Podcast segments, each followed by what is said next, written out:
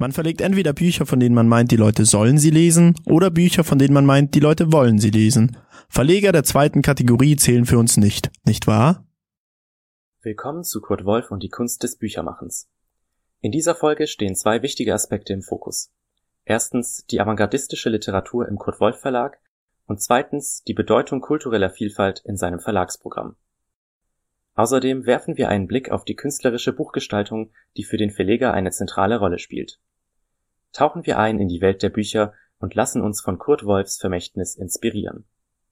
Als Verleger wirkt Kurt Wolf zeitlebens als Vermittler und Förderer der Literatur. Sein Verlag ist ein Ort, an dem zeitgenössische Stimmen eine Plattform erhalten. Folgender Auszug aus einem Brief veranschaulicht Wolfs Verständnis seiner Rolle als Verleger. Ich will Äußerungen der Zeit, die ich vernehme, soweit sie mir irgendwie wertvoll erscheinen, überhaupt gehört zu werden, notieren und für die Öffentlichkeit zur Diskussion stellen. Ich mag das Wort Verleger eigentlich nicht. Ich möchte lieber Mittler genannt werden. Sein Status als einer der größten und wichtigsten Verleger expressionistischer Literatur in Deutschland erreicht Wolf nicht ohne Risiko. Immer wieder beweist Wolf, dass er vor riskanten Entscheidungen nicht zurückschreckt, indem er unbekannte AutorInnen und politisch umstrittene Persönlichkeiten veröffentlicht. Ihre politischen Ansichten, ihr Status als Autorin oder das Fehlen eines solchen spielen bei seinen verlegerischen Entscheidungen eine wesentlich geringere Rolle. Vor diesem Hintergrund vertritt Kurt Wolf grundsätzlich eine unpolitische, eher ästhetisierende Haltung gegenüber der Literatur und Kunst. Daher überrascht es uns heute nicht, dass er sowohl privat als auch geschäftlich oft eher als Kunstmäzen gesehen wird. Immerhin setzt sich Kurt Wolf vor allem für junge, unbekannte AutorInnen, oftmals DebütantInnen und die damals moderne Literatur der Avantgarde ein. So erhalten in den Schwarzen Büchern und der Reihe Der jüngste Tag junge Autoren wie Franz Kafka, Karl Sternheim, Gustav Meyrinck, Georg Trakl oder Franz Werfel die Möglichkeit, ihre bis dahin noch unbekannten Werke zu veröffentlichen. Gleichzeitig wird der Verlag für die Reihe Der jüngste Tag bekannt. Professor Tedel von Wallmoden, Gründer und Verleger des Wallstein Verlags, sagt dazu, Viele Literaturinteressierte oder Menschen, die sich mit Verlagsgeschichte beschäftigen, assoziieren mit Kurt Wolf sofort ein Signal. Und das sind die schwarzen Kartons der Buchreihe in Heftform Der jüngste Tag. Und das ist häufig schon ein Missverständnis, denn der jüngste Tag war keineswegs von Anfang an so gestaltet, sondern der schwarze Karton war eine Reaktion auf die Kriegswirtschaft und den Materialmangel. Diese Form der, der Bucheinbände hat sich sehr stark eingeprägt. Ich bin mir gar nicht sicher, ob die Zeit das als schön oder bibliophil empfunden hat. Aber in jedem Fall war diese äußere Erscheinung mit den schwarzen Pappen, hatte einen hohen Wiedererkennungswert. Das neuartige Programm findet auch beim Publikum Anklang. Vor allem Der jüngste Tag trifft eine Marktlücke der damaligen deutschen Buchlandschaft. Kurt Wolf ist der Meinung, dass seine Reihen keine flache Alltagsliteratur beinhalten, ganz im Gegensatz zu seiner Konkurrenz. Stattdessen verlegt er Autorinnen und Werke mit Aktualität sowie Hirn und Herz für die Not der Gegenwart. Der Ausbau des jüngsten Tags erfolgt dabei nicht nach dem zu erwartenden Erfolg, sondern nach der Frage, ob ein Buch gut sei und ob es die Menschen von heute angehe, ohne sich dabei durch literarische, politische oder nationale Vorurteile limitieren zu lassen. Dabei ist Kurt Wolf dem Neuen und Unbekannten gegenüber stets offen eingestellt, was ebenfalls zum Bild des Kunstmäzens beiträgt. Publishing is both a business and an art. That is why it is such a fascinating and challenging profession, demanding the whole man, the whole life. A publisher, in my definition of the term, must be sympathetic to the creative process and to that most difficult and neurotic creature, the creative artist in the throes of production. Diese Worte richtet der Verleger Jahre später, im November 1958, per Brief an den Vorsitzenden seines New Yorker Verlags. Es sind die Worte eines Menschen, der Bücher aus Leidenschaft publiziert und nicht primär des Geldes wegen. Ich würde ein kleines Fragezeichen hinter das Wort Erfolg malen. Denn wirtschaftlich war der Verlag nur in wenigen Jahren auch mal erfolgreich, aber am Ende hat der Verlag sehr viel Geld gekostet. Das Vermögen, das Kurt Wolf mitbrachte und auch das sehr viel größere Vermögen seiner Frau, seiner ersten Frau Elisabeth Merck. Zum erfolgreichen Verlegen gehört es auch, Kunstrichtungen oder wissenschaftliche Tendenzen durchzusetzen, die von den anderen und vom Markt noch nicht gesehen worden sind. Und indem man es durchsetzt, schafft man wirtschaftliche Werte. Kurt Wolf setzt sich auch sehr für eine hochwertige und künstlerische Buchgestaltung ein. Er arbeitet mit renommierten KünstlerInnen zusammen, um Buchumschläge und Illustrationen zu gestalten, die die Inhalte der Bücher widerspiegeln sollen. Zu ihnen gehören ExpressionistInnen wie Ludwig Keiner, Käthe Kollwitz und Ottomar Starke. Das hat zur Folge, dass der Verlag schnell für seine hohe Qualität und die herausragende Ausstattung der Bücher bekannt wird. Wolfs Vorgehen ist zu dieser Zeit jedoch unüblich. Das sieht man daran, wie sich der deutsche Buchmarkt in den frühen 1900er Jahren verändert. Die Verlage bemühen sich, erfolgreiche Geschäftsmodelle zu entwickeln, um ein größeres Publikum zu erreichen. Viele Verleger versuchen vor allem, billige Bücher in großer Zahl an den Mann zu bringen. In diesem literarischen Klima tritt Wolf mit einem mutigen Konzept auf. Hochwertige Literatur soll zu einem günstigen Preis veröffentlicht werden, damit sich auch eine Leserschaft mit wenig finanziellem Spielraum die Bücher leisten kann. Der Fokus liegt dabei auf AutorInnen, die etwas zu sagen haben und über ihre Zeit schreiben. Es überrascht wenig, dass diese Idee von einem Menschen kommt, der selbst schöne Bücher liebt und sammelt. Die künstlerische Gestaltung der Bücher ist primär von der Ästhetik des Expressionismus geprägt. Sie zeichnet sich durch expressive Darstellungsweise und emotionale Ausdrucksformen aus. Die oft avantgardistisch gestalteten Bücher zeigen eine Vielfalt an Techniken und Stilen. Dazu gehören unter anderem Holzschnitt und Lithografie. Wolf legt großen Wert auf die Gesamtkomposition eines Buches, einschließlich des Covers, der Typografie und des Layouts. Er will, dass die Gestaltung das Wesen des Buchs einfängt und die LeserInnen visuell anspricht. In der bereits erwähnten Reihe Der jüngste Tag hat anfänglich jeder Band eine individuelle Umschlaggestaltung, im Gegensatz zu anderen Verlagen, die auf eine einheitliche Gestaltung von Reihen setzen. Kurt Wolf wird für diese Reihe berühmt, weil sie es auf einzigartige Weise schafft, das expressionistische Thema auch äußerlich zu repräsentieren. In dieser Hinsicht kann man sagen, dass die Bücher von Kurt Wolf als Kunstobjekte betrachtet werden, bei denen das ästhetische Erlebnis eine wichtige Rolle spielt. Einige der bekanntesten Autoren, die in seinem Verlag veröffentlicht werden, sind Franz Kafka, Hermann Hesse, Rainer Maria Rilke und Thomas Mann. Die Bücher dieser Autoren sind nicht nur literarisch bedeutend, sondern auch durch ihre anspruchsvolle Aufmachung gekennzeichnet. Als Markenzeichen dafür steht das ebenfalls künstlerisch gestaltete Verlagslogo. Das Signet des Kurt Wolf Verlages, auch von Emil Pretorius gezeichnet, die römische Wölfin, die kapitolinische Wölfin mit den säugenden Zwillingen Romulus und Remus und darunter KWV. Dieses Signet ist immer mal abgewandelt worden über die Jahre, aber die Wölfin ist doch das, was man meistens mit ihm verbindet. Insgesamt hat die künstlerische Gestaltung der Bücher von Kurt Wolf einen starken Einfluss auf die Buchgestaltung der damaligen Zeit und wirkt bis heute nach. Sie steht für die Verbindung von Literatur und Kunst sowie für die Bedeutung einer ganzheitlichen und ästhetischen Herangehensweise an die Buchproduktion. Die Bücher des jüngsten Tages werden, obwohl sie sich durch ihre übliche Qualität auszeichnen, quasi zu Schleuderpreisen verkauft. Anfänglich kosten die Bände 80 Pfennig als Taschenbuch bzw. eine Mark 50 als gebundene Ausgabe. Zum Vergleich gehen Bücher der Reihe Der neue Roman üblicherweise für 3,50 Mark auf den Markt.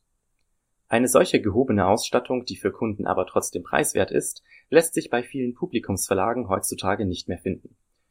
Bernhard von Becker, Lektoratsleiter des CH Beck Verlags, machte folgende Beobachtungen zur modernen Buchgestaltung ich glaube, der Diogenes Verlag ist einer der wenigen Verlage, die noch durchgehend in Leinen arbeiten. Wir machen hier bei CH Beck, ich glaube auch bei den Juristen machen wir noch viele Bücher in Leinen und bei den Geisteswissenschaftlern nicht mehr alles. Es gibt da schon auch eine Tendenz, etwas günstiger zu produzieren, also sprich in Pappe oder eben als Taschenbuch ja, so Details wie zum Beispiel ein Lesebändchen finde ich immer sehr schön, kostet auch etwas Geld. Damit werden die Bücher schon etwas teurer, das muss man sagen. Und die Frage ist immer, erreiche ich noch einen Käuferkreis, der bereit ist, ein paar Euro mehr für so ein Buch auszugeben, wenn es eben schön hergestellt ist. Für Kurt Wolf gilt das Motto Gutes und Bestes zum niedrigen Preis. Ziel dahinter ist, für eine weite Verbreitung der Bücher zu sorgen. Jeder soll diese Bücher lesen können und jeder soll sich Bücher in ausgezeichneter Qualität leisten können. Doch nicht alle wissen diese Qualität zu schätzen. In einem Beilagezettel zu einigen Büchern schreibt der Kurt Wolf Verlag bei Einbänden aus Leder erscheinen zuweilen auf den breiten Lederflächen Farbungleichheiten. Diese sind aber nicht die Folge von irgendwelchem Mangel an Sorgfalt bei der Verarbeitung, sondern liegen insofern in der Natur des verwendeten Materials begründet, als bei allen Tieren, die ein Fell mit hellen und dunklen Haaren haben, die Stellen unter den dunklen Haaren auch in dem fertig zubereiteten Leder dunkler erscheinen. Das Vorhandensein von natürlichen Flecken im Leder kann ich daher nicht als Grund der Rücksendung des betroffenen Bandes anerkennen. In vielerlei Hinsicht ist die Welt zu dieser Zeit noch nicht bereit für die Veröffentlichung des Verlags. Das zeigt sich auch an der Reihe Der jüngste Tag. Wolf plant von Anfang an internationale AutorInnen in die Reihe aufzunehmen. Vor Erscheinen der ersten Bände ist jedoch nicht genug Zeit für Verträge mit AutorInnen und ausländischen Verlagen. Der Erfolg der Reihe kommt erst während des Krieges. Wolf nutzt seine Verbindungen zu den Berliner und Prager Literaturkreisen. Das betrifft vor allem die Autoren Franz Kafka und Georg Heim.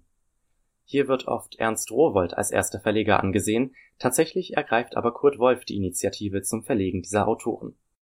Ich meine, dass Ernst Rowohlt und Kurt Wolf befreundet waren und ich weiß, dass Kafka seine ersten Arbeiten vorgestellt hat in einem Gespräch, wo Kurt Wolf und Ernst Rowohlt beide mit ihm gesprochen haben.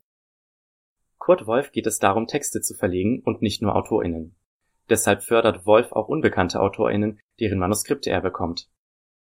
Ein Autor, eine Autorin, die noch niemand kennt, fordern nicht die gigantischen Vorschüsse, sondern die freuen sich, wenn sie ein verlegerisches Gegenüber haben, der die an sie glaubt und sagt, ich erkenne dein Potenzial und deswegen will ich, dass wir zusammenarbeiten und ich will deine Bücher, in denen ich etwas sehe, denen will ich zum Erfolg verhelfen. Unbekanntere AutorInnen veröffentlicht Wolf in deutlich günstiger hergestellten Ausgaben, um das finanzielle Risiko für sich und andere niedrig zu halten.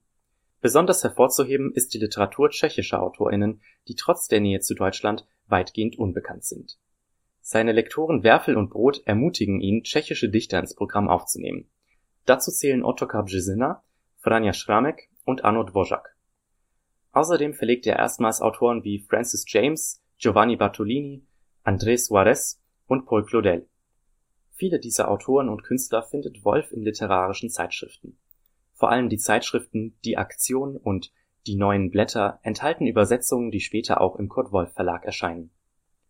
Immer wieder zeigt sich, dass Wolf es versteht, die Vorurteile und das politische Klima seiner Zeit beiseite zu lassen und stattdessen das Potenzial eines Autors oder einer Autorin zu erkennen.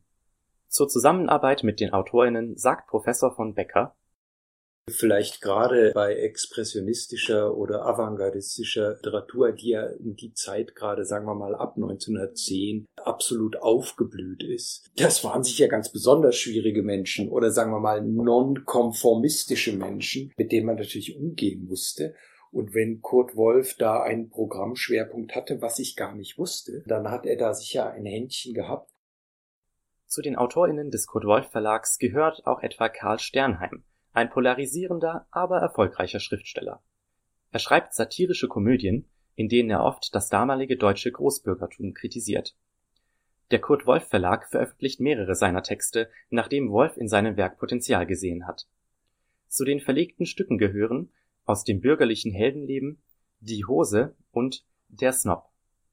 Auch heute noch werden Sternheims Stücke in den Theatern geschätzt Vielleicht war Wolf in der Lage, sowohl die Unbeständigkeit des politischen und sozialen Klimas als auch die Dauerhaftigkeit und Zeitlosigkeit einer Stimme zu erkennen.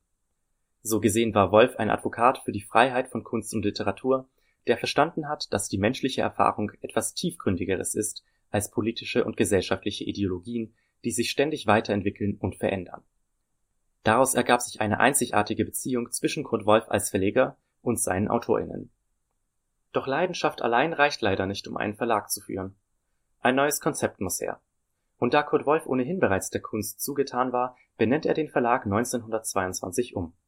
Ab dem Moment sollte er den Namen Die Bücher und grafischen Publikationen des Kurt Wolf Verlags tragen. Neben den herausgegebenen Büchern in Deutschland gründet Wolf auch in Florenz und New York Verlage, die jedoch wirtschaftlich weit hinter seinen Erwartungen zurückbleiben. Er spezialisiert sich in Florenz mit dem Verlag Pantheon Casa Editrice auf europäische Ausgaben kunstwissenschaftlicher Monumentalausgaben, die sehr aufwendig hergestellt wurden. In der Exilzeit verlegt Wolf in New York unter anderem Bücher auf Französisch und eine komplette Edition von Grimms Märchen mit Illustrationen von Joseph Schau. So versucht er, die europäische Literatur in den USA zu etablieren. Kurt Wolf setzt sich bis zu seinem Tod für die Vermittlung und Bekanntmachung internationaler Literatur ein. Seien es französische und tschechische Dichter in Deutschland, internationale Kunstbesprechungen in seinem Verlag in Florenz oder später europäischer Literatur in Amerika. Durch seine Arbeit werden AutorInnen und KünstlerInnen dem breiten Publikum in Deutschland und anderen Ländern zugänglich. Die Bücher, die von Kurt Wolf verlegt wurden, werden heute noch viel gelesen.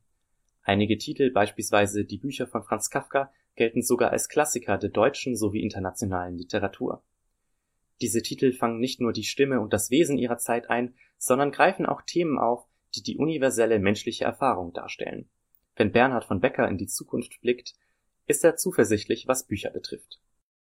Das Buch aus Papier, was man kaufen kann und was man mit, Leidenschaft liest und auch aufbewahrt und Freunden schenkt, das wird es immer geben und deshalb wird es auch immer Autoren und Verleger geben und diese besondere Dynamik, diese besondere Beziehung zwischen Autor und Verleger, die wird es auch noch in 100 Jahren geben, glaube ich. Und da wird sich gar nicht so furchtbar viel verändern, weil die Themen, ganz ehrlich, bleiben ja irgendwo auch immer dieselben. In, in guten Büchern geht es ja letztlich um ganz allgemeine Themen. Liebe, Tod, Angst, Freiheit, Gesellschaft, Freundschaften. Darum geht es in guten Büchern und diese Phänomene bleiben sicher gleich. Also ich bin da ganz zuversichtlich.